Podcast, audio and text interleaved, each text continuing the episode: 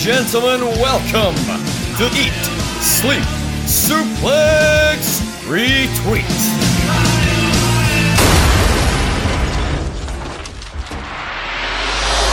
Ladies and gentlemen, get ready to fly because it's time for another feature show here on Eat Sleep Suplex Retweet.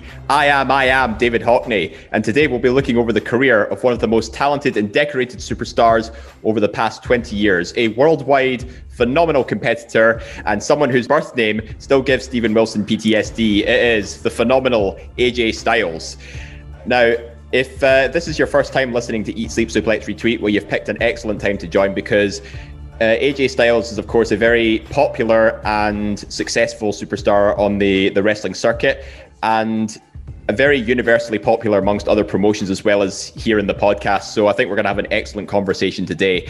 Uh, but if you want to uh, keep up to date with everything going on in Eat Sleep Suplex Retweet. You can follow us on social media Facebook, Twitter, Instagram at Suplex Retweet. We also have our YouTube channel where you can check out uh, the conspiracy theory, quiz showdown, and much more other things, uh, which can all be linked via the Eat Sleep Suplex Retweet website, eatsleepsuplexretweet.com.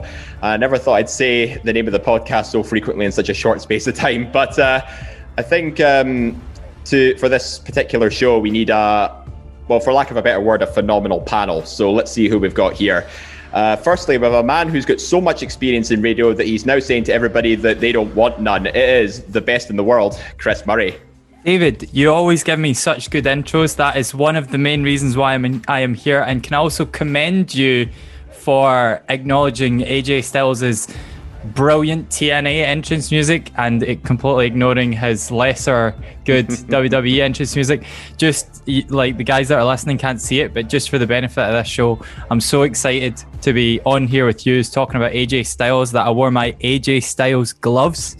Uh, which if this works on the audio, that is uh, amazing. yeah, I could just see them there. That is brilliant. I've got the uh, the the AJ gloves that make AJ when you put your hands together. Um, yeah, could not be happier to be on with you guys talking about him. I think if I had three favorite wrestlers of all time, it'd be Jeff Hardy, CM Punk, and AJ Styles. So just can't wait to get into this. Excellent. Well, you sound very enthusiastic. And not only that, we've also got the most savage man in podcasting, but I don't think there's any point in the next wee while that he's going to be changing his evil ways. It is the savage known as Strack. Strack, how are you? I'll have you know, I've been calm lately. Well, kinda. Aye, I would say I've camped in a lot. Uh, you, have toned down. I think that's fair fair to say, but it's um, still no short of uh, of savagery to say the least. And unfortunately, I've run out of uh, AJ Styles theme song names, so unfortunately, I'm gonna have to uh, apologize for this one. Uh, but also joining us is the self-proclaimed most hated man in podcasting. It is Alan McLucas. I am the most hated man. I know you're hating. I'm very happy to be here, though, talking about my second favourite wrestler of all time, my favourite wrestler currently in the world. And I will say this now, and I'm prepared to argue anyone. The best of all time, the GOAT of wrestling, AJ Styles. Yeah, that's. Uh, I think that's. You don't get any debate from us here. So, uh, let's let's kick off with the show. So, Alan Neil Jones, born on the 2nd of June 1977 in Jacksonville, North Carolina, but now resides in Gainesville, Georgia. Uh, so that's sort of a little bit of his origin story there. He went to university in South Carolina, Anderson University to be specific, uh, where he was on a partial wrestling scholarship and then ended up turning professional, uh, largely because his friends were doing it and found out whether or not he had a natural aptitude for it. And to supplement his income, he actually uh, worked a few odd jobs, including mowing lawns and being an ambulance driver. So that's a little bit of background history for uh, for AJ there, but We'll go into a little bit about his early sort of independent days around the late 90s to early 2000s, but then we'll get into the real nitty gritty stuff of his time in TNA, Ring of Honor, New Japan, and of course WWE, because there's a lot to get through. So AJ was originally trained by Rick Michaels and debuted in the in the uh, indie Georgia promotions in 1998, where he wrestled under a mask uh, under the name of Mr. Olympia. Uh, he's also a former w- NWA Georgia heavyweight champion, having defeated his former trainer Rick Michaels at the end of 2001. And he was even part of WCW briefly as a member of the Air Raid team uh, alongside Air Paris, where he ended up wearing a flight suit and he adopted his persona to the name Air Styles. Now, Alan, you like tag team wrestling, don't you? Uh, What did you think of AJ's sort of tag team, early tag team beginnings, as opposed to you know what he is today when he's current tag champions with Omos? Looking back, especially top of air raid, um, you could see he had so much more to offer than tag team wrestling. Um, the, the talent was there, the potential was there. He had a natural charisma as well, but he was still at the same time very raw. I, it was probably the best place for him to start, but you knew just looking at the guy that this guy was not going to be kind of like Billy Gunn and Road Dogg who built their careers on tag team wrestling. This guy was going to be in this to learn the mat, the basic, and then go on to be the guy for all these set of companies that you've mentioned. Um, so it was, a, it was a really good starting point, but you could clearly see that this guy was not going to be staying in that position for long. Mm-hmm. And Chris, obviously, in the late the late nineties, early two thousands, everything was a bit more sort of, shall we say, cheesier back then. Do you think the the flight suit as part of Air Raid was a little bit much? But does it at the same time? Do you think it gave him a bit of personality as part of the Air Raid team? Yeah, totally. I mean, you hit the nail on the head. At this time, gimmicks were still such a huge thing in wrestling. Air Raid, like they obviously were just like, oh, we've got these two talented guys. Uh, what should we do with them? Ah, just make them look like they were in the background of Top Gun. Doesn't matter. We're going to be out of business in a month anyway. Um, and I think they, looking here, I think they wrestled four matches together on like Thunder and one match on Nitro on the 5th of March. Didn't WCW die on like the 17th of March? So yep. it, it just makes you wonder like what could have happened if they'd even and even a year earlier like things could have been so different. Mm-hmm. um but yeah it's, it's, you're right. Like they they were in there with guys like i think they're called the young dragons or the young dragons. Um and they were in against like alex wright and disco inferno. It's just stuff you absolutely like l- would love to see. I i honestly i never knew aj styles existed in wcw until about five years ago, you know, these list videos that come out that are like, oh, 10 mm-hmm. wrestlers you never knew were in this promotion. And then um, you're like, what? And I've watched back some of this stuff. It really reminds me of the early TNA days. I think basically he kept a lot of the same moveset, he kept a lot of the same gimmicks, but he just didn't have Air Paris with him by the time he got to TNA. Mm-hmm. And now, Strack, Chris actually brought up a very interesting point because they they actually made their WC, WCW debut back when the company was winding down and WWE was acquiring all their assets. Uh, but alongside that, he even had a, a, tryout for WWE in the early 2000s, but he wasn't signed on along with the, the other WCW alumni.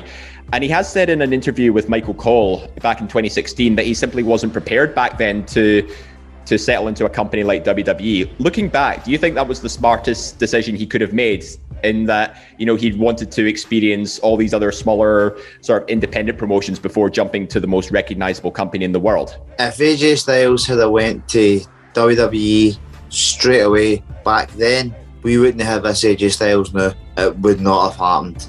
Mm-hmm. He would have been a cruiserweight, getting jobbed out to Jamie Noble, Essa Rios, fucking Billy Kidman, who was like six foot one and 240 pounds, but cruiserweight somehow. um, you wouldn't have the AJ you have now. You'd have a guy who was a cruiserweight getting jobbed out to big guys and beaten doing that badly. He probably have, he'd have probably went like wrestling five years later. Fuck this. Yeah, I think you've uh, I think you hit the nail on the head there because you know back then you know sort of the tail end of the invasion angle, like a lot of WCW talent were sort of relegated. I imagine he would have been one of the unfortunate casualties, but. Um, this is where we get into the the sort of main bulk of his career because this is where he spent the most time from 2002 all the way up to 2013. It was a sort of a, a sort of back and forth between his time in NWA Total Nonstop Action and Ring of Honor. So we'll talk briefly about his TNA sort of starting off because he we we've said many times before, and I think many uh, wrestling fans would agree that he is well deserving of the moniker Mr. TNA, and rightly so because he actually wrestled in the first TNA match that was broadcasted as well. And it was uh, in a losing six man tag team effort where he lost to the Flying Elvises of all tag team uh, when he was teaming up with Jerry Lynn and Low Ki, later to be known as Kaval in, in WWE. But it was actually what happened later that night that um, is what was the is really set his, his TNA career off because he ended up becoming the first ever X Division champion in a double elimination fatal four way match. Now, that episode was broadcast the week after, but he was still recognized as the first ever X Division champion. Now, Strack, uh, some time ago, you actually did a show on TNA's X Division. Uh, how much influence do you think AJ Styles had in not only the launch of the X Division, but sort of making it one of the most must watch segments of TNA programming? Just kind of same with my first point. If you didn't have AJ Styles, you wouldn't have had the X Division. I know people say, "Oh, the first kind of X Division wrestler was like RVD," and it's like, ah, uh, you're kind of right. But when you had guys like AJ, I mean, I've said this on the podcast before. AJ Styles is the reason I started wrestling. I loved wrestling before it, but whenever I watched WWE, it was like Triple H, The Rock, Austin, Undertaker. Nobody was under six foot, and I'm five foot eight. So I was like, oh, I love wrestling, but I'll never be able to do this. And then I seen AJ Styles, and I'm like, that's a lot. I can do backflips, I can do somersaults and land on my feet. I'm a 12 year kickboxer, so I'm really flexible. I'm good at martial arts. And seeing the style that AJ Styles brought in, I was like, holy shit, I actually may have a chance at wrestling. And that's that started me wrestling. And X Division was my style. And when I watched it when it first started, I couldn't get enough of it. It was just so different. It was so new to wrestling because it, like, a lot of the guys, like everybody was like, I hate Hulk Hogan. Mm. His moves are so basic and his matches are so basic. They're born as shit. They're like, Hogan was the Cena the, the night the start of the nineties.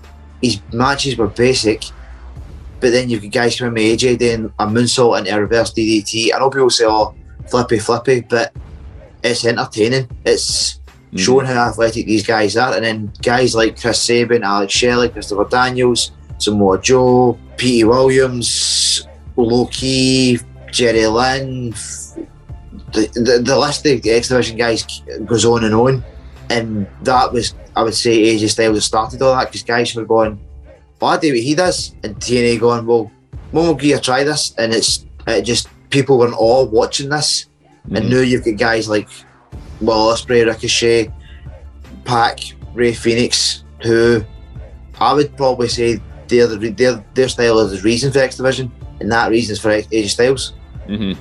Yeah, Chris, I think there's no doubt about it that the, the X division was arguably TNA's most popular segment. You know, given you know fan interaction and all the, the competitors that Strack you know mentioned just there. But I want to ask you about. Uh, Jerry Lynn and Low Ki specifically because you know not only did AJ have feuds with these guys, but he also had you know he'd been teaming with them as well as in the aforementioned like six man tag team match, and they their days go all the way back to the the early independent days of like the the Georgia wrestling promotions. Like, do you think the the Jerry Lynn and Low Ki interactions are exactly the boost AJ needed to get his feet off the ground in TNA? Absolutely. Like. Jerry Lynn and AJ Styles were so intrinsically connected in the early days of TNA. Um, David, you touched on it a bit there about how they were the finalists of the, the first ever match for the X Division champion. I think mm-hmm. by three weeks or two weeks later, they were they also became the tag team champions, and um, you could you could tell straight away their styles worked so well together. I think as well, like AJ and uh, Jerry Lynn had a bit of history in Ring of Honor. Of course, Low Ki had so much history in Ring of Honor as well. So it was so great that they got to bring in these guys that all worked together like very very recently before the start of this company and and it like it's funny you brought up that that six man tag the first ever TNA match that like that match is awful all six wrestlers in that mm-hmm. match are all great I loved Sonny Siaki in the early days of TNA I loved um, uh, Jimmy Young I think he was called Jimmy Wang Yang in mm-hmm. WWE um, and Apollo in there as well like all six of those guys are absolutely great. They just did not need to be in that match, and thankfully the Elvises were never used ever again. I don't think. But like, um, I, I think that it, we talked we talked a bit about WCW at the top of the show. The criticism that WCW always gets now is that they, they had all this great stuff going on at the start of their cards and the start of their pay per views with, you know, like guys like Chris Jericho, Psicosis, Dean Malenko, Rey Mysterio, all these brilliant cruiserweights slash lucha libre style wrestlers. They just never went anywhere on the WCW card. They never got higher than the first or second match. That's exactly what TNA came in and fixed straight away. They were just like, look, look at this guy AJ Styles. He can come in and he can absolutely storm the X division. But also, seen about six weeks time, he'll also be fighting Jeff Jarrett for the NWA title in the main event. Like they mm-hmm. proved the X division guys, especially these three, they proved that they could go on to much bigger things. Mm-hmm. Yeah, and I'm glad you brought that up because that sort of brings me very nicely to my next point. Uh, when he, as soon as he was, as soon as he won the X Division title, he was almost immediately thrust into the NWA World Title picture, and this is like you know this is the title that is currently held by Nick Aldis, not to be confused with like the TNA World Championship and stuff. But uh, Alan, AJ got his first world title by defeating Jeff Jarrett and Raven, and it was actually Jeff Jarrett that actually brought uh, Styles into TNA to begin with, uh, because Jeff Jarrett was the the owner at the time. Do you think this was a, a good opening feud for for AJ, given that Jarrett obviously had all that history uh, with WCW and uh, at a time during the Attitude Era as well? Absolutely, especially as, well. Well, Jarrett was one of the major shareholders of the company. You know, so if the, the guy is writing your checks is prepared to put you over, it's, it, there's no fault in my, my book. It's a great thing. It shows the trust that Jarrett had and you see the potential in it. And it, it was just a beautiful rivalry because it just it just worked really really well. You know, it, it's kind of hard to put into words like how amazing it was. I just, I just love that rivalry. I mean, I, I, I, I know Jeff Jarrett a lot of stick from people, but I think Jeff Jarrett's best work was actually done in TNA because he was always a brilliant heel. He was always somebody you just wanted to leather, you know, take him in the back and just smack him about to your board. And he played this perfectly, and it was really well done. Uh, the whole rivalry, and it just shows how you know if somebody that if you want to call him green in wrestling, because he's not been wrestling long, he's not been a professional wrestler long. It's now got one of the most prestigious titles in wrestling, and is a recognised world champion that young. It just shows that it wasn't just him, but what everyone else in the company thinks him. Yeah, because I think he was only about in his mid 20s when he won that title, so it just goes to show that a lot of investment behind him. But Moving briefly away from TNA, we'll go to the other side of this uh, sort of joint venture that was going on with Ring of Honor, because Ring of Honor, you know, had the, the, the distinct privilege of featuring some of their TNA talent on there as well, including uh, AJ himself. And he was immediately thrust into the spotlight, having feuds with uh, Bryan Danielson and Samoa Joe for the Ring of Honor World Title. I think he came up just short uh, from becoming the first Ring of Honor champion, but he actually did become the first ever Ring of Honor pure champion uh, when he defeated CM Punk in the tournament finals. Like, Chris, I'll, I'll start with you on this. Like, how much benefit do you think AJ's presence gave to Ring of Honor, which only just started in 2002, and it needed, you know, some some big names. I mean, it already had some big names, you know, as in the aforementioned Bryan Danielson and Samoa Joe and CM Punk. But do you think AJ was just like the cherry on top uh, for Ring of Honor to start sort of get the ball rolling. Yeah, absolutely. Like what was good about this was. I think that I can't remember the exact timeline, but for me as a wrestling fan at the time, it felt like AJ Styles was a TNA wrestler in Ring of Honor, uh, and you know I might be, conf- but that's how I perceived it from where the way that I watched wrestling at the time. Mm-hmm. And what I think Ring of Honor thought was this is a TNA guy, so we don't want to make him our main star. Not main star. We don't want to make him the focus point of this company because he's already the focus point of another company. As at this time, of course, he was, you know, the top guy in TNA. So what I thought they did very well was right. We've got this other belt. And I think what was good about the pure belt is it was it, like you know it was it was very much like the wrestling belt like the Ring of Honor title was like the main belt for the main guys, but the, the you know I naturally associate the pure title with uh, Bryan Danielson at the time, who spent a long time hold, holding that belt. So they used him really well there. And also, what was good about this time was, and David, you might be about going to this, but they brought AJ Styles into the feud with the Prophecy, which was this very early Ring of Honor tag team with uh, Christopher Daniels, and that set us up nicely for what would come in later in TNA because it led to like some brilliant AJ Styles versus Christopher Daniels matches that we'd get in TNA later on. Now, mm-hmm. I, have said to you before, I don't know loads about his time in Ring of Honor, but all I know is that the, he he sort of used Ring of Honor as a way to to not only like get out of the feuds that he was in in TNA, namely with the X Division champion at, the time or Jeff Jarrett, both of which wouldn't have been in the ring in Ring of Honor, um, and it, it, also just sort of improved his wrestling style across different styles because the Ring of Honor style was actually quite different in TNA. Ring of Honor was a lot more brutal, like pure wrestling, as I said. So yeah, it, it was good that he got to spend some time there in sort of early years. Mm-hmm. Now Strack, I, I think uh, obviously having a lot of wrestling experience under your under your wing, uh, and I know you've been quite uh, quite vocal about vocal about the interactions between sort of various promotions, particularly like ICW and NXT UK. And this is sort of the the vibe I'm getting with the TNA Ring of Honor connection, alongside you know what AEW is doing with with TNA Impact at the, or or just Impact Wrestling, I should say. Uh, do you sort of see the comparisons there? You know that TNA was sort of like in this dominant position to sort of you know share its talent with a much smaller promotion in the hope that it'll benefit both companies. Um, no, really, because the thing is that I, I, I remember all that time because that's around the time I started wrestling, and a lot of guys kind of mixed. Like they used to do one PW shows down south, and they used to book like AJ, Pac, Abyss, and then book Wolfgang. They book Dark Side. They sometimes book Drew and stuff like that. And a lot of the guys for here would go down south, and all mixed with guys, and a lot of Americans, AJ, Joe, Jarrett um, Steve Corino and all that would all come here to England and everybody kind of mix.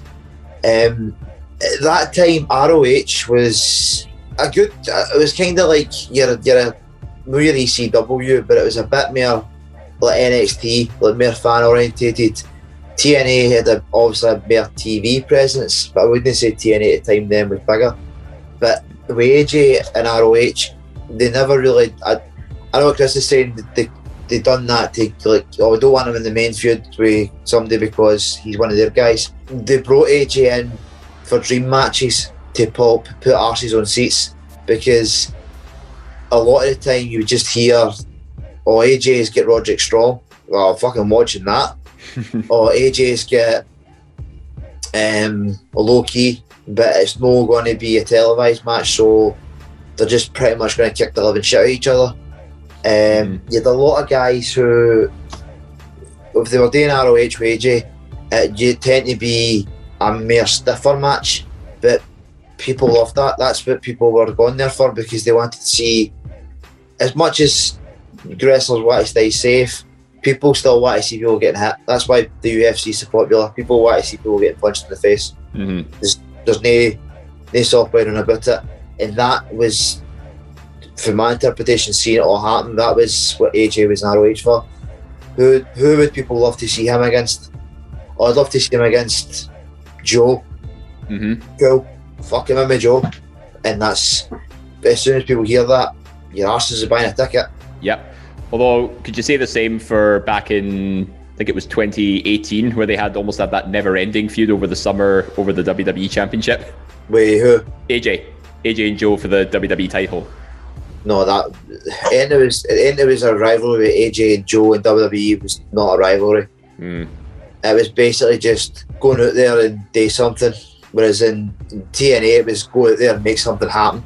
There's a big, there's a bit. I've said this for years. There's a big difference between WWE wrestling and everybody else's wrestling in the world. Yeah, I think I think you sort of hit the nail on the head. You know, especially when you were talking about non-televised matches and they just um, they just beat the living piss out of each other just because people wanted to see that, even if it was you know not as frequent as you know televised showings. But um, unfortunately, the Ring of Honor run sort of fell. Well, it had to be sort of had he had the the rug pulled out from under him because uh, he was he was forced to relinquish the Ring of Honor Pure Championship uh, due to the the Rob Feinstein controversy. Uh, so TNA pulled all its talent out of Ring of Honor, and this sort of brought AJ, this sort of brings AJ nicely back into the the X Division feud. Now, I did post on our Eat Sleep Suplex Retweet community page, which you can find on Facebook. Uh, what people were saying, what were the key memorable moments from AJ's career. And the very first comment that we got was from Big Alan Laurie, big loyal listener of the show. Uh, if someone doesn't spend 20 minutes minimum talking about the triple threat between AJ, Joe, and Daniels Unbreakable 2005, then what's the bloody point? Well, wish granted, Alan. I think it's only fitting that we talk about arguably one of TNA's greatest ever matches within the X division uh, and the company as a whole. So, guys, let's talk about Unbreakable 2005. Uh, Chris, I want your initial thoughts on the match in hindsight and what you thought of the match as a whole, and why do you think it could could be TNA's best ever match? There's there's a couple of reasons, right? First of all, um, like I've got a similar love of AJ as Strack does and Alan does as well. Um, like I I watched TNA because of AJ Styles. Like I Mm-hmm. first saw him in adverts on the wrestling channel when they used to do these little promos for wrestlers in between the actual wrestling programs. First match I saw of him was um, against Abyss in a ladder match in March 2004 when I looked up the date last night. Anyone listening, please go and watch that match. It's on like Dailymotion or something like that. It's on But- YouTube actually. Is it right? Great, great, great. It's on TNA's YouTube channel. I, I actually watched it last night. Oh, fantastic! Yeah. So They've watched something other than E? WWE. Hey, hey, hey! Give me peace. I watch ICW. I watch. Uh, I watch some- many other wrestling shows. Yes, many other wrestling shows, whether it's uh, Impact, watch ICW. ICW and um, and um, um, um, um, um, what? What was that? so just the reason the reason I bring these things up is like that combined with when he, as you said, went back to the X division at the start of Impact as a TV show. The match he had against the debuting Jeff Hardy for the X Division title.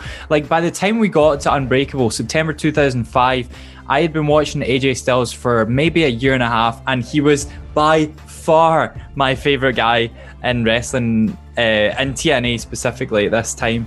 And this match with Daniels and Joe, oh man, like Joe came in to TNA with a rocket on his back straight to the moon. Like he just did so much in such a short space of time. This was during his run where um, he was unbeatable. Um, of course, he also had the the story of like Christopher Daniels and AJ Styles in there as well. All three of them all come together. This phenomenal match. There's so many spots that I can just remember off the top of my head, even though it was. I'm looking at my clock here. 16 years ago. Um, Yep, it's 16. I'm I'm just gonna get this in here quickly to see what the guys think, but it's without doubt TNA's best match of all time. Uh, Alan, anything you want to add to that? Like, you know, was there any spots in particular that you enjoyed, or was it just the sheer dynamic of these guys that made it worth watching? Totally agree everything Chris said. Dynamic. It was just amazing. I mean, I remember re- CM Punk talking about how sometimes when he was in a ring with somebody, he'd sometimes have to speak to them. And then with Rey Mysterio, he never spoke. The two of them never spoke in the match. They just had this match with chemistry. That's what these three had. Seeing you even watch it really closely, watching their faces as they hit the mat and whatever, they're not talking. They're not, you can see them not communicating to you. They're not even acknowledging the referee. You know, they've got this unbelievable chemistry where they, they just know what the other one's thinking and they know what they're going to do. And it's the trust because the spots in that match are absolutely brutal, especially on the stage. Absolutely brutal. And it's a complete trust. And you can see why all three of them are so close in real life. You know I mean? Dan, Dan's just the, the godfather to AJ's kids. You know? It just shows you the, the trust they have in each other. And it, they're absolutely terrific. They're absolutely terrific. It's one of my absolute favourite matches of all time. And just echo Chris said, it is the best match TNA's ever done. And TNA's done some absolute stellar matches. And it's time for this is like the top of the pyramid for me. Aye, and Strack, obviously, I think Alan touched on that, you know, all these guys have such amazing chemistry. You know, everything they did was just flawless from start to finish. But uh, I have seen uh, some reports and rumors suggesting that Joe actually rushed the finish of the match and they had to sort of call a little bit, of, little bit on the fly. Um, but it didn't look like it impacted the match uh, finish overall. Like, was there was there ever any doubt, you know, in hindsight, knowing that you know that this finish was actually almost rushed? Do you think that changes? Does that change your perception of it at all, or did you just accept, you know, that it was a, a just an absolute uh, perfect match from start to finish? See, this is the thing. I, I've never heard anybody saying it was ever a rushed finish, but I would, I would say this one thing: if somebody builds a brick wall and you look at it and you go, "That's perfect. It's flawless. There's not a, a fuck in it," and somebody goes, "Aye, I made a mistake in that bit," that's you. You're going to notice the bad bit. So I don't really believe when they say, "Oh, the the, the, fin- the rush, the, the finish was rushed," because it seems like somebody tried to put a crimp on it when it was, as, as Chris says and Alan said, these guys worked so well together. They didn't really need to communicate. They probably done the occasional, like, in the quickly go for a, an Irish whip and it's like hip toss, drop kick, um, clothesline, clothesline, quickly so you wouldn't see it. But it's not like a pause sleeper where he's like, right, get up, do this, do this, do this, then we're going to do this and we're going to do this. They probably just said, like, listen, we'll get this part in, get this bit in, and the rest of it we'll just have fun.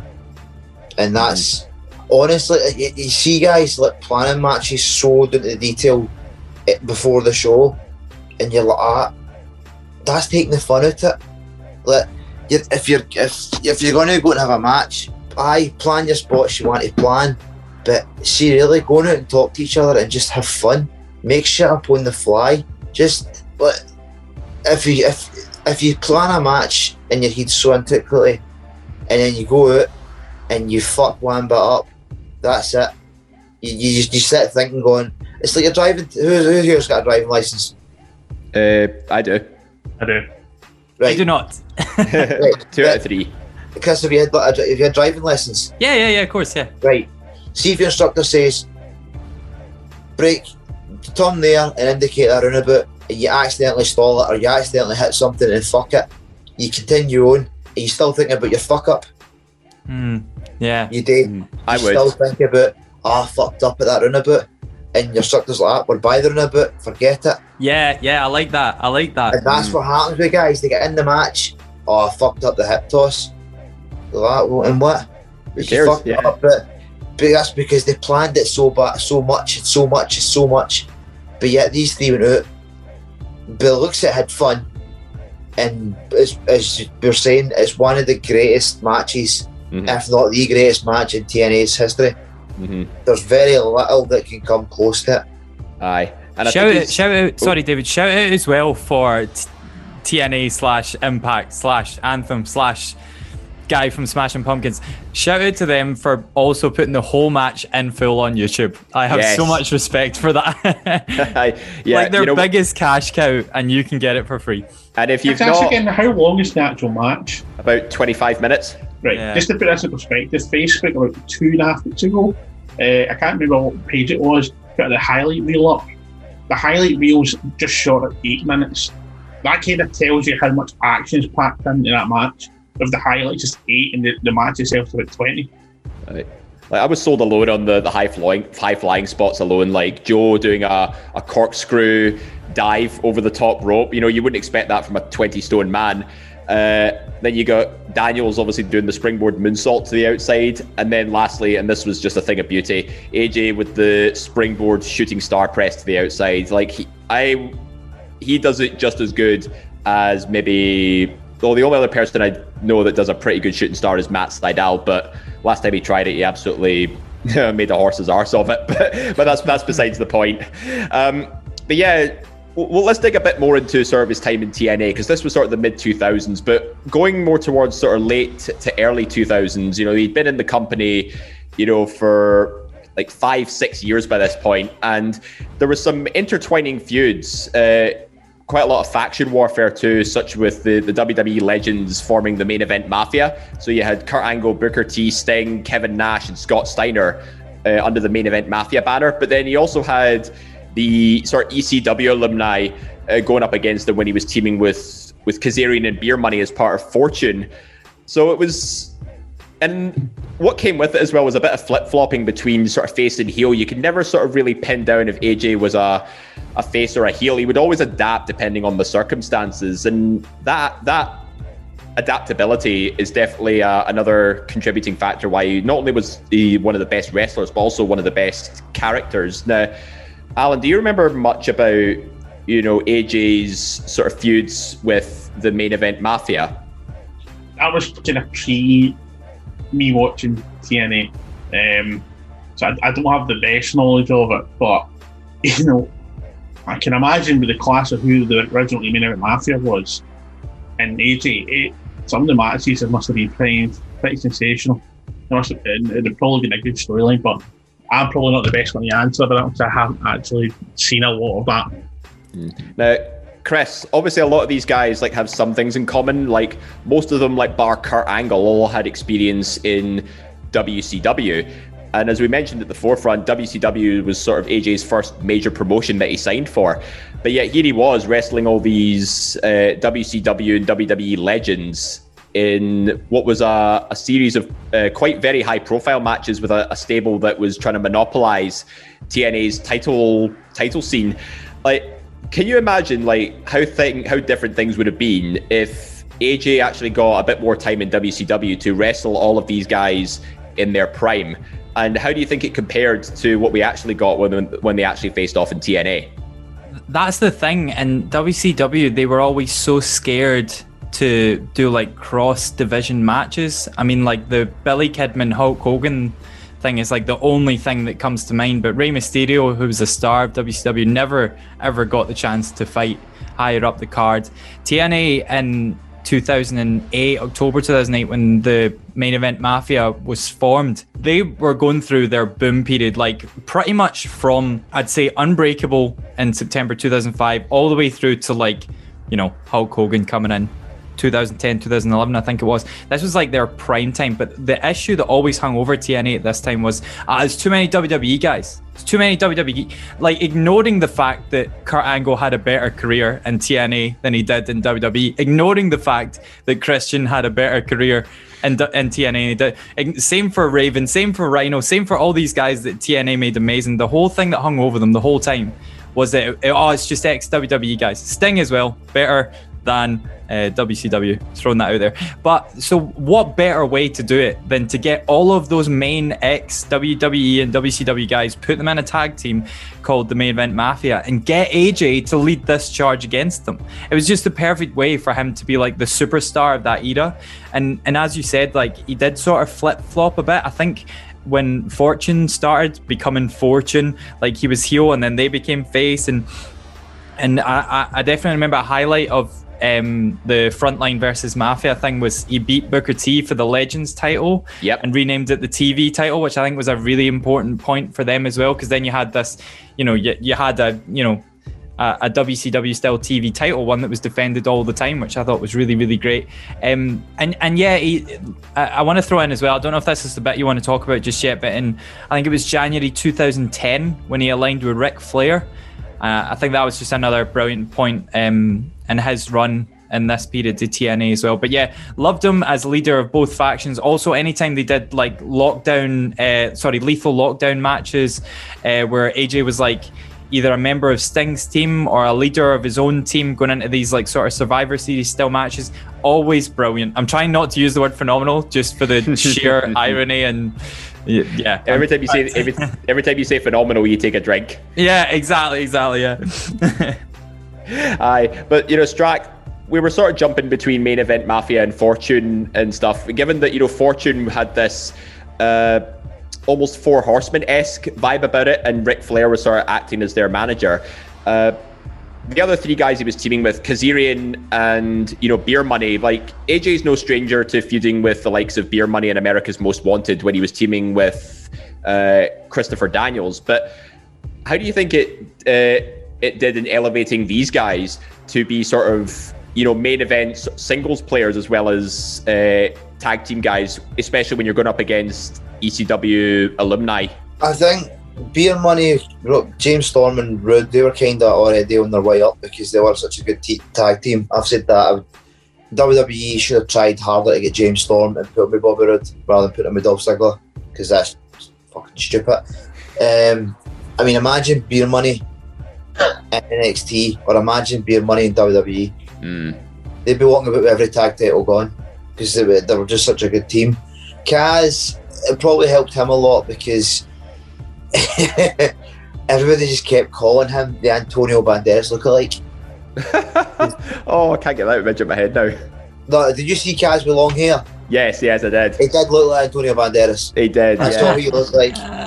and it, it, the one good move, the flux capacitor, which was his finish, was kind of just a twisting T-bone off the top rope. It looked good, but not much pop to it. Was it like um, Shelton Benjamin's old finisher?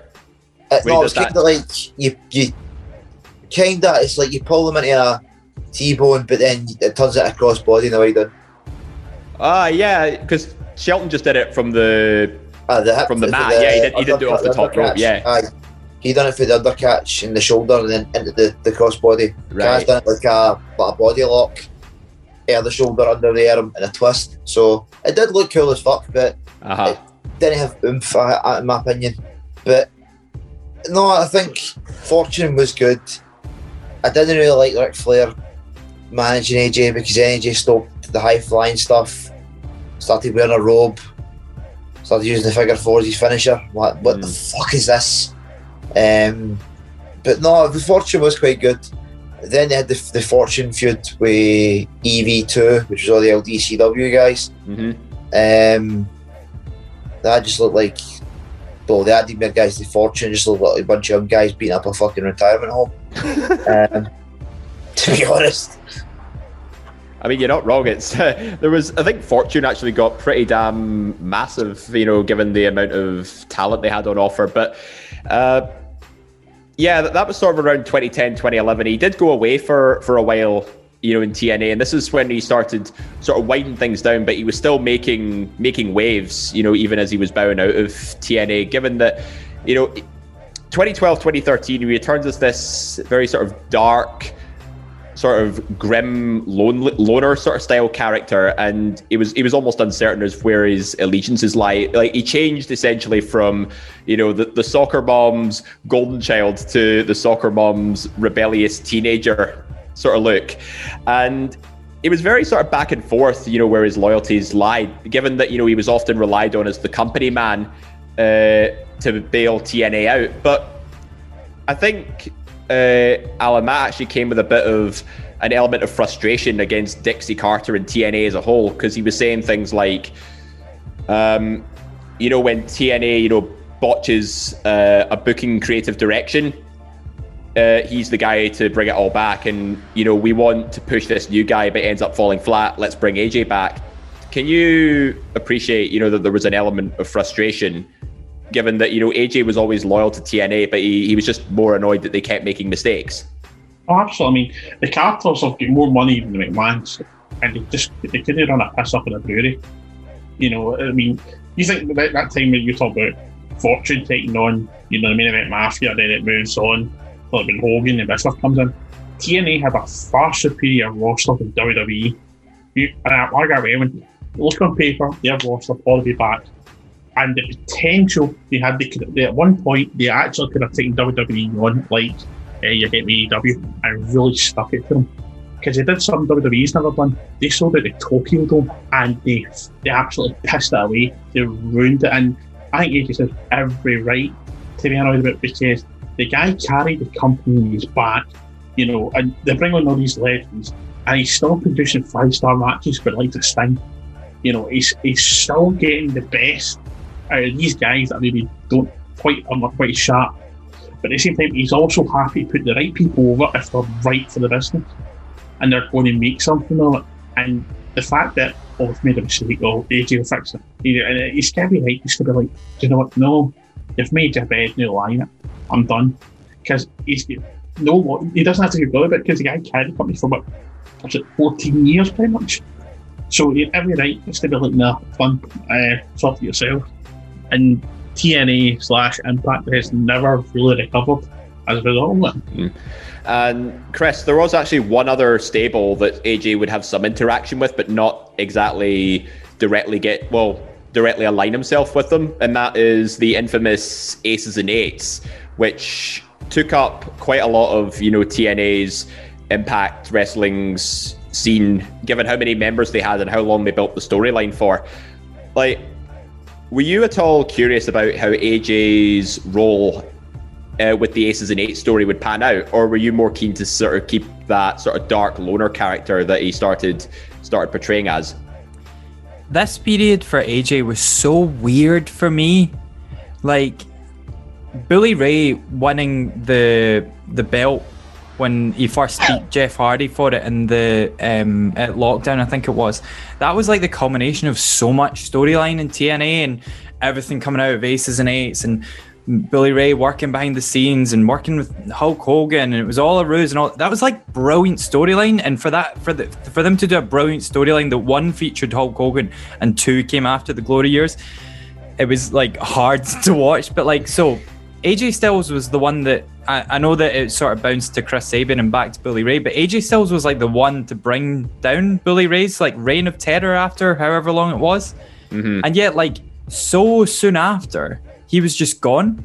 And I remember just being like, how how can they have let this man walk away? Like I know that AJ Styles left TNA because he was asked to take a pay cut. Like I would have spent every single I would have given given AJ Styles all the money he wanted and more to stay in TNA because this exact point, like when he lost this belt, uh, or when the belt got vacated in uh, in October 2013, that's that's the death of this era era of TNA. Everything that comes after that exact day is a different company basically because it's just nowhere near as good. Some of the faces are the same, but it's not the same company. And just the the manner in which he left, where there was the storyline on TV where it was like, oh, he's he's not a wrestler here anymore. He's not got a contract. And then when he lost the the they did the the unification match between him and Magnus.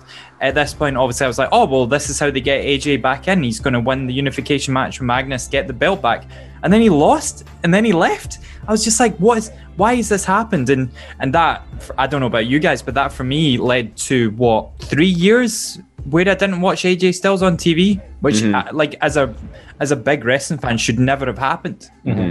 Yeah, they, definitely sort of missed the boat, missed the boat with you know not keeping him on. But Strack, there was one other achievement that AJ managed to accomplish before he left, and that was winning the the Bound for Glory series, which is uh, how he got the opportunity to face Bully Ray for the Impact World Title. Like, uh, how much? Uh, like, I don't know if how much you know about the the Bound for Glory series because I personally haven't seen a lot of it, but how how important is the Bound for Glory series? Is it like similar to what you'd get with the the the G1 climax in New Japan? So I was totally distracted. I thought I was talking there for the last five minutes and realised it was Chris. I fucking word for word, I'm like, ah. Oh, Chris has a very hypnotic everything voice. Yeah. fucking Everything Chris came at me, I was like, ah, I'd have said the exact same fucking thing. yeah. I just added, and they go, oh, AJ, take a pay cut. But no, make Hogan take a fucking pay cut. yeah. Mm. Arsehole. Oh, if anybody who regularly listens to this show, they realise I do not like Hulk Hogan. And I say he's a fucking plant. He's sending the companies to ruin them. He went to WCW, came back to WWE, then went to WCW again, WCW under, then he went to TNA, they're doing quite well. Then TNA goes under, they went to Japan, they told me fuck off, Japan's still alright. So I, I know it sounds like conspiracy here, but tell me I'm wrong. Tell you what, save it for save it for the conspiracy theory, which you can Um, catch on our YouTube channel. the Bound for Glory season, it tried to be kind of, they tried different formats. They done like a King of the Ring style thing, and then they done like a fucking round robin type thing. It was interesting because sometimes they were like, like Joe had one run but he just couldn't, he just couldn't win a match. And then all of a sudden, the last couple of weeks, he won every match and somehow jumped to the very top of it. Crimson was a boy they were pushing like fuck. Um, semi decent. And then all of a sudden, the, the, he, oh, he, this new guy potentially win this. All of a sudden, he gets his ankle crushed. Like, oh, but the fuck was the point in that then? But no, I kind of I think the same. AJ coming in, winning the Bound for Glory, and then dropping it to Magnus. You're just like this guy is pretty much been on every poster, pay per view, main event, the computer game that he done, everything, and you just knew it seems like you don't give a fuck about him hmm it seems like you really don't care less. It's like, oh, we've had our we've had our use of AJ. Um, who can we move on to next? And I'm like, ah. But you do realise you've got another pff, ten year out of him. At least, yeah. He- He's it's not like a, he's not like a core where you go, all right, that's starting to go wrong. This is starting to work. It's like no, he's got another ten year. He can start keep banging out amazing matches. And obviously, going to cover this New Japan stuff, and that just goes to prove it. It's like TNA fucked up, big style, Mm-hmm. big st- Even Sting, they had the Magnus, Nick Aldis. Then he was all right. Sting tried to put him there. Mm. Then they gave him Abyss as a bodyguard. Then they had a feud with Abyss. Boring as fuck. So I mean, but yet anybody you put a feud with AJ with, like he came back and instantly had a feud with Bully Ray. It was good again. So it just seemed like they say they're, they're trying to try new things, and as I said, uh, we'll go back to the well, we'll just bring AJ out the cupboard and he can dance for us, and then we'll try something else. And if that fucks up, we'll bring out AJ again. Mm. And I think he just went, ah, fuck this, I'm yeah. done. I think he was in a position to as well. But you know, TNA's loss was New Japan Pro Wrestling's gain because he then after departing TNA following, you know, contract disputes and pay disputes, he actually goes to to Japan, where he attacks Kazuchika Okada and goes on to win the IWGP World Championship not once but twice, and ends and has you know some amazing clashes with the likes of Tetsuya Naito and Hiroshi Tanahashi. And but I think Chris, the most memorable aspect of his New Japan run was probably his time in the Bullet Club. Now, this was a time where Bullet Club, I reckon, was at its peak, given that you know it's it was talking about all these guys that were reportedly signing with WWE at one point, and everybody was talking about you know their stages in New Japan. You know the likes of Doc Gallows, Karl Anderson, uh, in particular, who would then sort of team with uh, when they all went to WWE. Like, and I know a couple of you guys are are quite familiar with how the Bullet Club uh, expanded out. But Chris, what are your memories of AJ's time in the Bullet Club?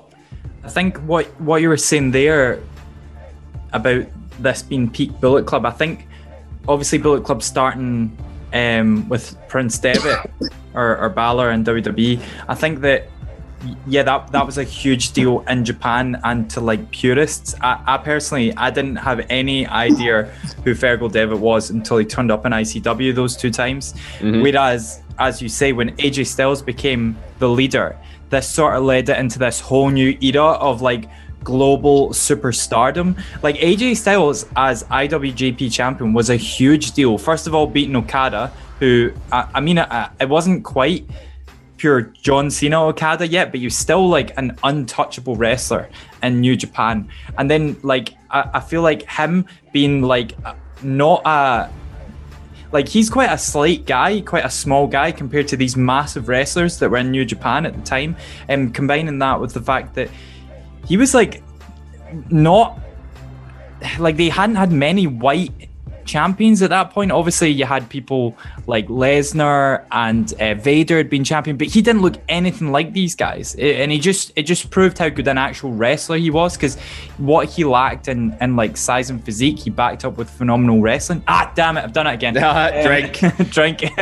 um, and and yeah, like it, it, just brought about this really good era of New Japan. The only issue was is, and and this is like niche, but like New Japan World wasn't a thing yet. So I remember mm-hmm. watching one particular Wrestle Kingdom. I want to say that it was nine, where he fought Shinsuke Nakamura. Oh, no, no, ten, 10, thank yeah. you. And it didn't have any English commentary, and I got about 10 minutes in, and I was like, lads, I'm up the road, this is mince. Um, but yeah, thank you later for bringing English commentary to your Japanese matches so I can enjoy them. Mm. And I actually want to talk about that feud with Nakamura briefly because I'm, I'm also a wee bit wary of time. But uh, Strack, Chris mentioned the match at Wrestle Kingdom 10 where, you know, AJ had his run with the World Championship, but then he sort of, you know, went down a down a peg to feud with Nakamura. And I think, you know, this this can be still be regarded as one of New Japan's best matches, uh, you know, outside of maybe the Omega Okada series as well. So I just want to get have you seen the the match with Nakamura and you know, what was it about that that made AJ's run in New Japan so memorable? I didn't really watch a lot of New Japan then. Um, I didn't even know where AJ Styles was there at the time. It was kind of, I liked the Young Bucks when we were on TNA, and somebody I worked with, I came in my Young Bucks t-shirt, and I seen the Bullet Club thing. I was like, "What's that?" And he says, "Oh, Young Bucks Bullet Club." "What's that?" He says, "Oh, it's um, New Japan." All I remember from New Japan was WCW, like Jushin Thunder Liger Hayabusa and stuff like that. I, that's all I kind of knew them. And I was like, all right. And he says, I watched some of stuff on YouTube. And I was watching through and I was like, oh, fuck, they're uh, Fergal. Um, so I don't know, he went there. Um, then I seen Young Bucks hanging around, oh, they're Japan, oh, cool.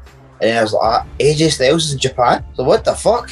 and then a couple, like I watched a couple matches and I go to the Nakamura one. And I was like, holy shit, man. I says, this is, he looked I don't know if this sounds weird. AJ style looked more hybrid. Like mm. I was used to seeing him in TNA a certain way, but see some of the stuff he does in WWE now compared to some of the stuff he does in like early, early TNA. It was kind of that together. There was a lot more striking and a lot more ground stuff and mm. no as much high flying, hitting him, um, and I'm like, wow. And I see the first time I seen Nakamura, and then I heard Nakamura's got NXT, buzzing for that. Um, and I was like, this is. And that's me started watching bits and pieces Japan, fucking love Ibushi, and okay, I've, this sounds mental. I've still not seen an Okada versus Omega match. I've still Wow. not seen one. I'm just honestly not getting time. I just, Grant McRobbie will be hounding you for this. I'm just, I, I, I really want to, but I just don't seem to get the time. But his feud with Nakamura was brilliant, and then obviously when Nakamura won the Rumble and AJ, I'm like, oh, here we go. We're going to have these two at WrestleMania. This should be tremendous. And by fuck, what a letdown! hmm What an absolute letdown! Yeah. It- We'll touch on that in a bit more detail, you know, as we go on. But uh, Alan, have you got anything to add about AJ's time in New Japan? Whether it was any particular Bullet Club moments, or is, uh, or any of these outstanding matches for either title? The thing I can add is, see, for me, that's AJ in his prime. He was the top. He, he showed TNA actually make it anywhere, and he's a top guy in a company that, let's as it's already mentioned, there's not been a lot of white world champions. He said Lesnar, Vader, Angle, and I think he was the fourth. So there, there hasn't been a lot, and it shows what the the, the, the Japanese fans thought and they thought what the, the people behind New Japan thought. And it was just incredible. And it's the fact that the experience, because they've both had a, a play in the Young Bucks and also like Anderson and Gallows and, you know, Omega, because they've been talking and they're attractive. So he's actually helped develop these other guys that are now some of the biggest names in wrestling and are literally superstars. So it, to me, that was AJ in prime because not only was he still performing in his prime, and he's performing in a way that he's not being held back like he is from WWE in my opinion. It was he was able to give back as well to the, this next generation to come up, and I just I I didn't get to see a lot of the matches because I really was I, I still never get a chance to really watch New Japan. Sorry, Grant. Sorry, Scott. Scott the time, but you know, I can appreciate his style and I appreciate how a lot of people prefer it to WWE and AEW, whatever. But it just shows what the guy's thought of, and it, it shows then internationally, all over the world, he is recognised as one of the absolute best, and he is, without question, one of the absolute best. Uh, let's fast forward now to 2016. But before we do, uh, going back to the community post very briefly, uh, we did have a bit more interaction from some listeners and some other folk in the team here uh, on the podcast. Uh, so I'm just going to list a few of these moments and then we'll sort of deep dive into some of these because he's currently signed with WWE, has been for the last five years, and we'll spend the last segment of the show talking about this. So uh, both Jack Graham and the GOAT David Campbell both say his matches with Cena defined his WWE run, and Go also adds his match with Brock at Survivor Series 2017, both uh, both exceptional. Kwaku says his match with Shane McMahon at WrestleMania 33 wasn't expecting too much, but loved it. Completely agree. Blew a lot of uh, expectations out the water. Ryan Dalgleish says the Ambrose feud. Now this one took me a bit by surprise, but I think that a lot of that boils down to the the TLC Championship match in 2016. Uh, Gary uh, also says uh, his matches with Roman Reigns, not after not long after joining, helps put him in the main event scene. Winning the WWE Championship in Manchester was another one, but I think it, I think we need to talk about his Royal Rumble debut. Uh, we have mentioned this before on a past Royal Rumble moments show, and I think this was widely considered one of the the biggest moments in the entire Royal Rumble pay per view history. Strack, Roman Reigns just eliminates Rusev at the start of 2016. Number three, uh, the number three buzzer sounds, and then you hear this music that you're not anybody's too familiar with. The camera's focused on Roman Reigns' face. The crowd doesn't know how to respond. Something appears on the Titantron. Everybody loses their mind, and then all of a sudden, who walks out? But uh, a guy with a, a hooded vest, his arms raised out to the side, and lo and behold, AJ Styles, the hottest free agent at the time, has entered the Royal Rumble match. What was your reaction to seeing AJ uh, make that surprise entrance? Honestly, popped like a motherfucker. Couldn't have put it better. Don't don't get me wrong, I, I popped like fuckers like no, it's, cause like, it's not going to be, it's not going to be. And sure, I boom, it happened, and I almost pissed myself. Um, the only thing that didn't annoy me, it sounds so stupid. See his new pose with his arms down. Mhm. I hate that, and I hate the long hair. So This was his. Uh, yeah, he went out of the rebel, the, the soccer mom's rebellious teenager phase to the soccer, soccer mom mom. himself. fucking, I- hate the long hair. I, right, uh, uh, if you obviously were talking about his TNA days, even before he started his match, how cool was his music and his entrance? Mm. You you, you couldn't get any. The only thing that was close to it back then was Randy Orton when he came out and burned in my light. That was the only entrance that was close to as cool as that. It's the fun sparkler shit. I don't know what that is, but standing under that, looking under your hood, and then flipping it back and popping. That I like that. I don't like this thing he does now. He looks like an angry crab. Yes. AJ the angry crab. It, Love uh, it's the way he does with the arms. It's like, "Urgh." he needs to no. He needs to come back out with the burning sparkler shit. Now they've got pyro again. Uh, he's, he's, Um, he's, he's got he's, he still has pyro. It's just not the same as he had in TNA. Uh, and honestly, WWE should say, listen, TNA, here's twenty quid. He's old music. Because TNA will be it for a dollar right now. It's that's twenty Yeah. pound. He's XT song done. Yeah. And I don't get me wrong. I don't like. I, I do like his new music, but just the old stuff was better. But no, his Mhm. Rumble debut was just fucking tremendous. Yeah. And Chris, just to follow up from earlier in the show, uh, during his uh, interview with Michael Cole, he said, you know, it wasn't the right time to join WWE because he wasn't prepared, and then he realized now was the right time. He, he also spoke about you know how people would respond to his debut. You know he would like he was actually a bit worried that people wouldn't know who he was, but um, he touched on the point about you know how the each wrestling promotion has its own bubble in that you know the fans know who the the performers are for each particular company but AJ was different you know he was somebody that the entire wrestling world recognized immediately as soon as they saw the word phenomenal appear drink uh, the word phenomenal appear on the on the titantron like do you think that just goes to show that you know wrestling fans they know they know a worldwide competitor when they see one. And does that, you know, make AJ's, you know, Royal Rumble arrival that little bit extra special? Yeah, I mean, wrestling had changed a lot by the time AJ got there in 2016, wasn't it? Mhm, Like, yep. maybe if it was 2001 and it was Buff Bagwell coming out on Raw for his match against Booker T, and the WWF fans just going, uh, I don't know who this is. Like, by 2016, you've got the internet and you also have NXT, both like flying the flag for indie wrestling this time. And it also helps that the guy that they had coming in is probably the biggest face of independent wrestling at this point. Like the the one guy that's never been there at this point. Um, so the it, I, I get where he's coming from to an extent and what he's saying. Oh, what if they didn't know who I was? But like he's he's doing himself a disservice there. He's one of the most famous faces in wrestling at this point, despite you know, regardless of of having never been in WWE, apart from those like you know one or two tryout matches. And and yeah, those early matches that he had, um, I remember he had some title matches with Roman Reigns. He had the title matches with Dean Ambrose, the Jericho matches. Like they set him up in his early days really, really quickly. And I'm also, and I have to point this out as well, I'm really happy he never went to NXT because I would have been so annoyed at having to watch the weekly program to see him.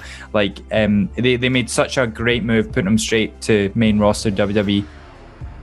Uh, and Alan, you know, Chris mentioned, you know, he actually bypassed NXT at a time where NXT was really starting to gain momentum and is almost sort of like a training ground for, you know, recognizable faces outside of WWE who would then, you know, sort of hone their craft before, you know, joining a roster where WWE fans have a bit more familiarity to them. Uh, do you think, you know, having AJ go straight to the to Raw and SmackDown was the best decision given that how recognizable he was? Absolutely, there'd been an insult to NXT. I mean, Hey, hey, hey, leave NXT alone. no, no. Well, let's get it. NXT back at this point was still building up, right? It would have been an insult for the guy who has been mentioned already, the face of independent wrestling. He's now been the face of two different major companies. TNA and New Japan to go in to go down to NXT. That'd have been an absolute insult, but it shows the power he had to say, right, main roster a man. You know, because he could have stayed in Japan. TNA could have given money, Ring of Honor could have given money, could have anybody he wanted. So he had the power to probably go main roster, and he went, okay, no bother.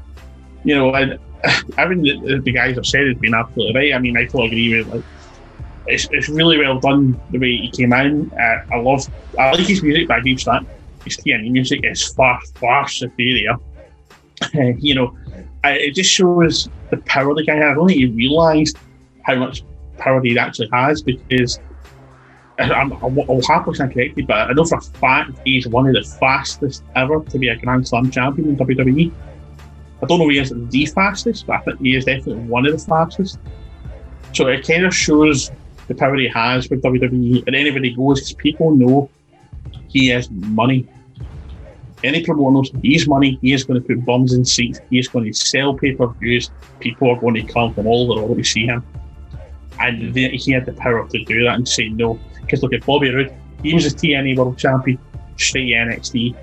Drew was a TNA World Champion, NXT. You know, and Drew's a former Intercontinental Tag Team Champion yes, Drew might have chosen to go down here, but see at the same time, I don't think Drew had the power or the pull to go straight in the main roster. And I think for Drew's career, it definitely helped him. But AJ was at a different point in his career from Drew. In my opinion, he was much further on his game, but he was more refined and he was more a specialist. So going to the NXT would have been a disservice. But see now, put him in NXT, it'd be absolutely phenomenal because as I briefly mentioned, Drag. hang on then.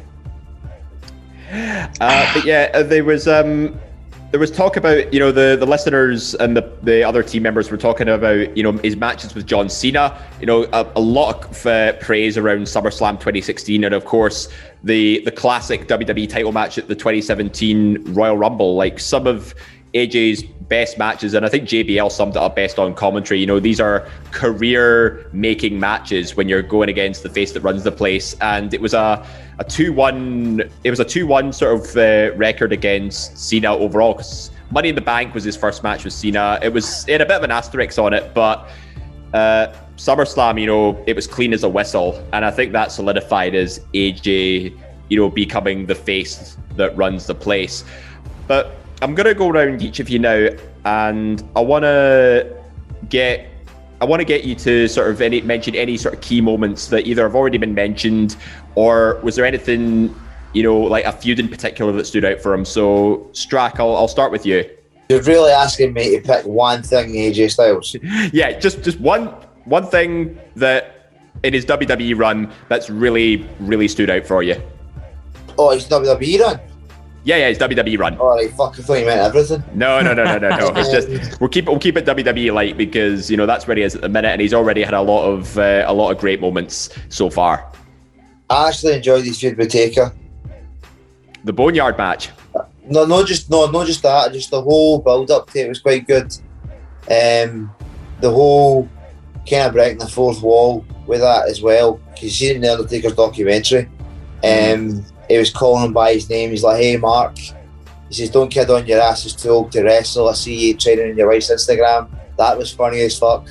um, taunting Undertaker and then when the Boneyard match happened, he's like, "Does Michelle know you're out this late?" Couldn't stop laughing for 15 minutes. um, the match was quite good, um, but I did like the feud overall. It was quite good that it was the the Undertaker Undertaker. Kind of the American Badass Undertaker mm-hmm. style. But no, that I probably I, I really like that. We've not spoken about it, so I'd, I'd say that. Yep, yep, very good. Uh, we haven't mentioned any of his like his sort of mid card title runs either. Like Chris, was there anything about those that uh, really stood out for you at all? Oh, like he was a solid um, US champion. I think that he had a bit of a feud with um, uh, what's his name, Kevin Owens, over mm-hmm. that belt for for a little while. Um, but you know, I, I have to just pay specific homage to two matches on his WWF title run. First of all, like when he actually won it uh, against Jinder, Like mm-hmm. for him to be the man that ended that saga, I thank think God. Perfect. Um, AJ Styles being the first ever person to win the WWE title in Britain as well. That feels yep. quite appropriate as well. He's an indie wrestler who would have wrestled there in the past. Um, and I think my favourite match of AJ in WWE thus far is a bit of a random one, but WrestleMania 34, when Shinsuke was coming up through the WWE ranks is like this pure darling of the company. I, I just never really liked him. Um, and he never clicked with me. And for AJ to retain against Nakamura at WrestleMania 34, I remember just thinking, this is brilliant. Put that man in his place. Obviously, um, they went on to have a bit more afterwards, and Nakamura turned heel and stuff. But yeah, just every single aspect of the the year long WWE Championship reign. Said earlier, CM Punk's my other favorite wrestler. Both of them had really, really great year long runs and and retained the title at Mania against a significant foe. So there's interesting mm. parallels there. Ah, you, you touch on it very well, and uh, I think you know, I remember Strack, you said earlier on that the AJ Nakamura match you thought was a bit underwhelming. I, I, tend to agree with you on that, but I think it's because so many people were aware of their Wrestle Kingdom 10 clash and they were expecting something on par. So it's it was just a case of, you know, wanting too much and then under under delivering. But if if you watch that match like out of context, like, you know, maybe the way Chris looked at it, I think you would maybe appreciate it a little bit more. But Alan, anything that the guys have not said because you know as we mentioned before gallows and anderson also ended up uh, skipping nxt and going straight to the main roster do you think wwe has tried and failed to try and replicate bullet club success in wwe without explicitly mentioning bullet club Absolutely. I mean, Gallows and Anderson came to WWE. He's the hottest tag team in professional wrestling, and they bombed now, I can't remember who was it said I maybe Ross or Stan corrected, it wasn't probably Ross, but Gallows is just getting no charisma. There's just nothing there. And I just, it, it really needs somebody like AJ to pull him up. And the only time for me that the Good Brothers ever became relevant in WWE is when AJ got involved in them. See, when they didn't have AJ, they were just like jobbers to me. They, they really just had no pull. I mean, I remember getting said he was from the eye but then they seemed to take a while to get titles, and then they never really had any decent rivalry. So it shows, you know, the AJ's got the full package. You know, he's got the, ta- the technical ability, he's got the persona, he's got the charisma. You know, he's, he's got everything, and it just how difficult it is to come in to WWE as an indie guy and hit the ground running. And it's probably it's definitely his greatest strength, and you know, with all these things I've talked about, the, the, the best thing for me when I talk to AJ Styles is, and actually think about it, he's possibly got the best resume in history of wrestling of rivalries. If you look back through his career, who he's had rivalries and run-ins with. It, I mean, you're talking maybe Undertaker's maybe the next closest to him. Like, it's on par, but like he is just so ahead. Like for me, like all the TNA guys, the New Japan guys, and then he's worked with every major person in WWE, every major face, heel, every person's been a world or universal champion. He's worked with them, and then a lot of the lower mid carders who potentially will become the world champion, universal champion in the next five, ten years. It's that's I think his legacy. It's just the memories and trying to pick the, the, the, this ultimate rivalry is just exceptionally difficult. And in WWE, I know people have said like he's not really traditional the five star matches, but I think he's been held back in WWE because Vince isn't like, a style. But see, at the same time, see you think of the match already mentioned with John Cena, it's just spectacular. You know, brilliant.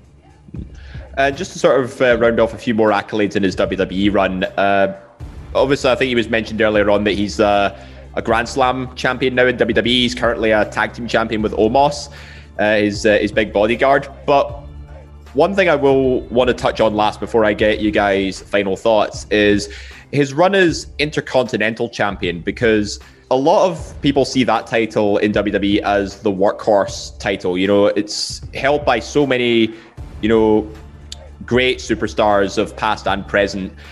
and this was at a point, you know, where Sami Zayn had to relinquish it because he was isolated because of COVID. And I, I wanted to get your guys' thoughts on AJ Styles when he was holding the Intercontinental Championship throughout the pandemic era. Chris, he um, had a series of matches with the likes of Matt Riddle, Drew Gulak. Uh, obviously, in the tournament final, he faces Daniel Bryan in an instant classic. Sorry, Sarah. Uh, an, an instant classic to win his first and I believe only Intercontinental Championship in WWE. Like, it just go, do you think it just goes to show it doesn't matter if he's in the world title picture, X Division, United States, or Intercontinental title? This guy just puts on good matches wherever he goes. Yeah, it reminds me a lot of when Ric Flair would go back and hold the US title in NWA slash WCW. Like the issue here's the issue with AJ Styles in WWE. He can't be champion the whole time. Mm-hmm. He should be because he's brilliant, but he can't be. So, I, but after a while, you have to reward him somehow. You can't just like leave him in the middle of the cards. That doesn't work for AJ Styles. So when when he goes to these workhorse titles, like he did with the US title and then he did with the IC title, it just opens up this whole other avenue to fight all these guys that are never going to fight him for the WWE belt.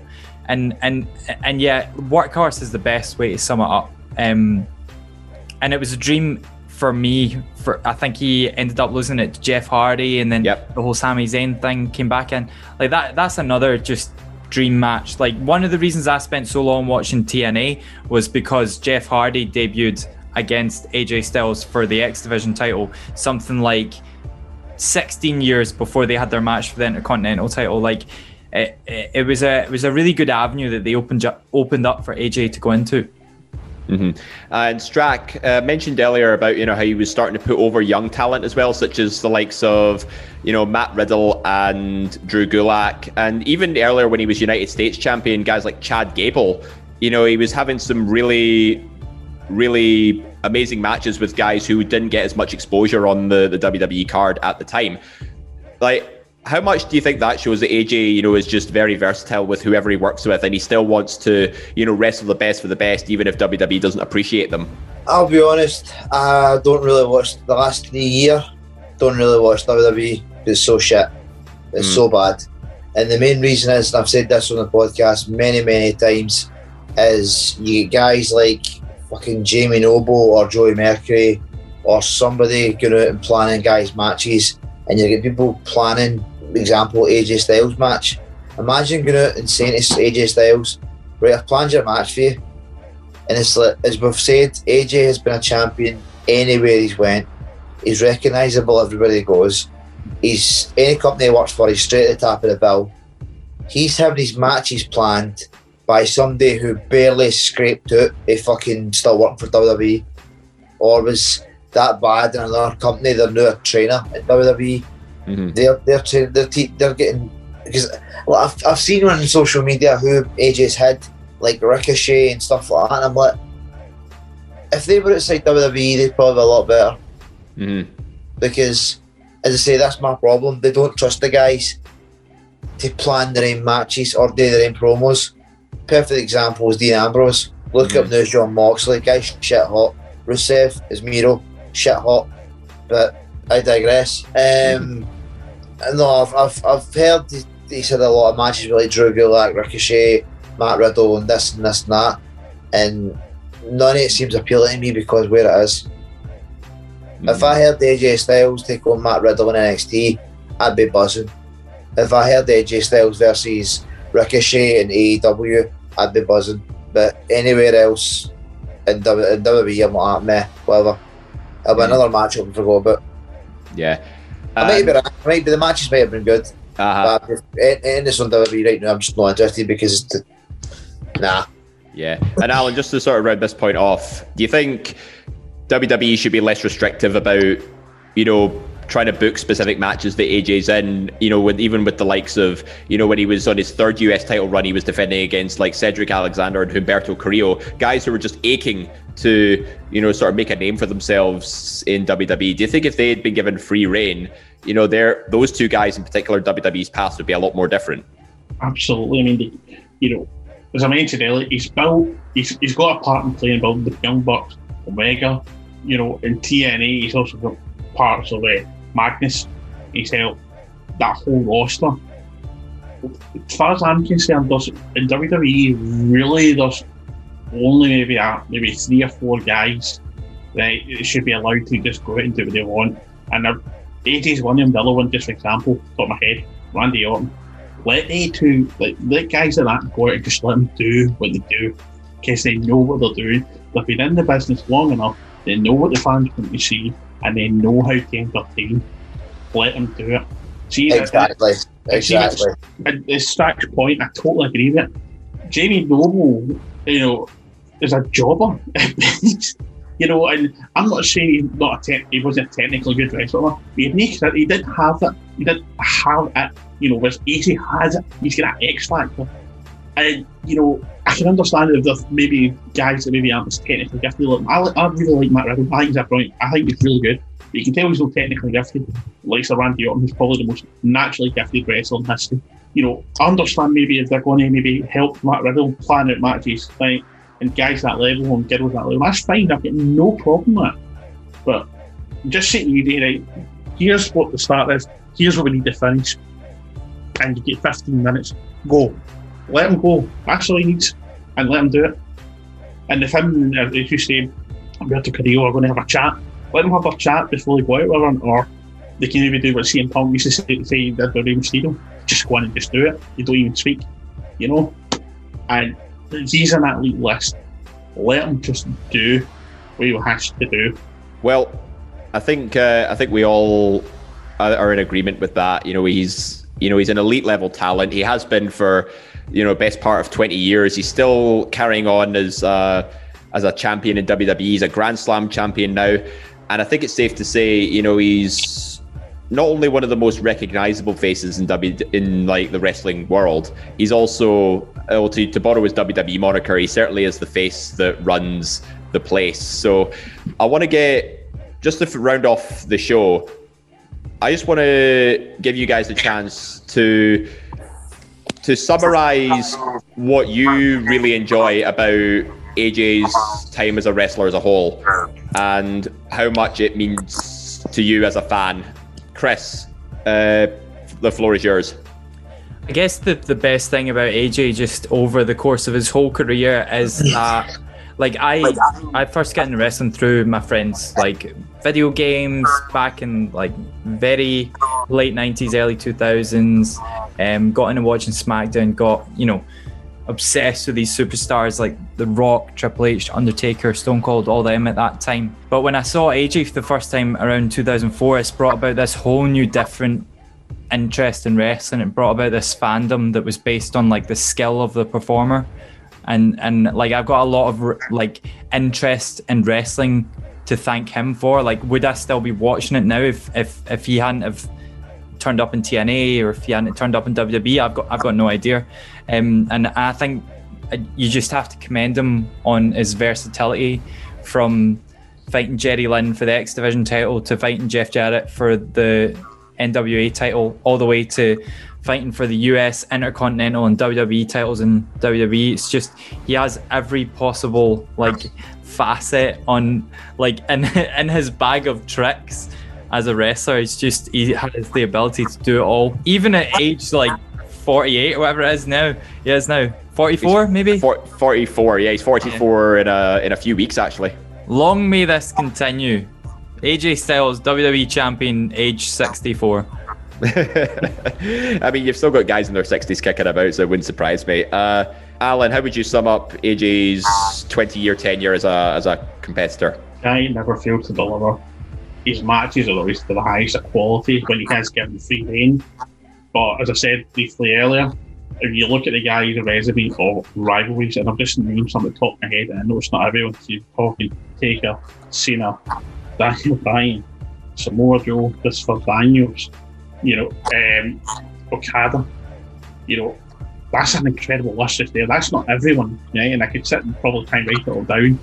But I don't think anyone in the world of wrestling got better resume rivalries than AJ Styles. And, and some of these guys he's helped bring up and make them a better star and a better wrestler. Some of them have helped make him, but also it's, it's for me, it's cemented him and cemented that he is the best ever for me. And I think the only reason he's not in that same category, Shawn Michaels, if you talk about, is an ignorance of the fact he's not been in WWE his whole career. That is the only reason why he's not in that conversation. And Shawn Michaels, hell of a wrestler, right? Nobody's disputing that. Absolutely incredible wrestler. But for me, Shawn Michaels couldn't tie AJ's places. If the two of them in their prime had a match, I think AJ would leave Shawn standing. AJ is eh, just, he has everything. He can go with the cruiserweights, he can do all the flippy stuff, he can go with the heavyweights, he can do the technical stuff. The guy has the entire full package. And for me, he is the absolute goat of wrestling. Now, Strack, I saved you for last because I think you you mentioned earlier that AJ was the, the main reason that you got into wrestling, and as a as a wrestler yourself, how much you know influence uh, like does AJ have both in terms of you know inspiring inspiring you as a whole, but also just seeing him you know sort of grow and develop over multiple promotions over the last two decades. I mean, I, I don't really know what else to say. Pretty much to offer me. I would honestly, if I ever met AJ, I'd probably need to say him thank you Mm-hmm. because I I I honestly loved wrestling for years, but I never thought I could do that. I can't do that. But then I seen him, and obviously the internet. I was like, this guy doesn't look. And I searched it. Oh, he's five foot ten. I'm like, all right, he's two inches bigger than me, and the stuff he was doing, I'm like, "Ah, that's mere must. I hate the just the script slamming a leg drop. I said I like doing flippies. I like doing backflips. I like doing kicks and stuff like that. and if it wasn't for AJ Styles, I wouldn't have went to wrestling. I wouldn't have met so many amazing people that I've met. Like people I became pals with. I met some wrestlers. Um, I met a lot of guys from WWE now. I've met. I trained, started training with Drew. Um, I started training with Wolfgang. I started training with. Um, obviously, one of the guys passed away, Lionheart, um, who was massive in ICW. Um, I went to shows that I, I worked on and I met Sheamus. I've met Finn Balor, uh, Pac. Um, I've met I've met so many guys from like the AEW and WWE now, and I would say if it wasn't for him, I wouldn't have I wouldn't have met these guys because I would never have had the balls to go and try wrestling. Mm-hmm. So I, I still only I'd probably say today just thank you because as I say it was, it was because of him I started wrestling. It's one of the best things I've done I've ever done. And I think on that very positive note, we'll uh, we'll wrap up the show. So thank you guys for joining me on today's discussion on AJ Styles. Uh, we mentioned our socials at the start, but I'll hit them with you once again. We're on Facebook, Twitter, and Instagram at Suplex Retweet. We've got our community page. We're always posting content on there, so make sure you get involved with the conversation. You never know your comments might be featured on a on a later show. We've also got ESSR Central coming out uh, this week on every Thursday, and feature shows like this will be released every Tuesday. This week, or last week, I should say, we had the best of the Super Juniors, and next week the schedule will be best and worst TNA or Impact champions. So there's a there's a conversation to continue the the TNA theme of the shows going here. So all that's left to, to say now is thank you to Alan. Thanks very much, mate. Been a Thank pleasure. you. Thank you, Chris. Thank you, David. And thank you, Strack. Cheers, man. I've been David Hockney, and this has been the AJ Styles feature show. This has been Eat Sleep Suplex Retweet, and we'll see you next time. Hey, this is professional wrestler Colt Cabana, and I'm only assuming that you have just finished listening to my podcast, The Art of Wrestling, and now you've made the decision to listen to Eat Sleep Suplex Retweets, which is a mouthful to say, but not only have I said it, you've said it, you've suplexed, you've ate, you've slept, and now you've retweeted. Enjoy the show.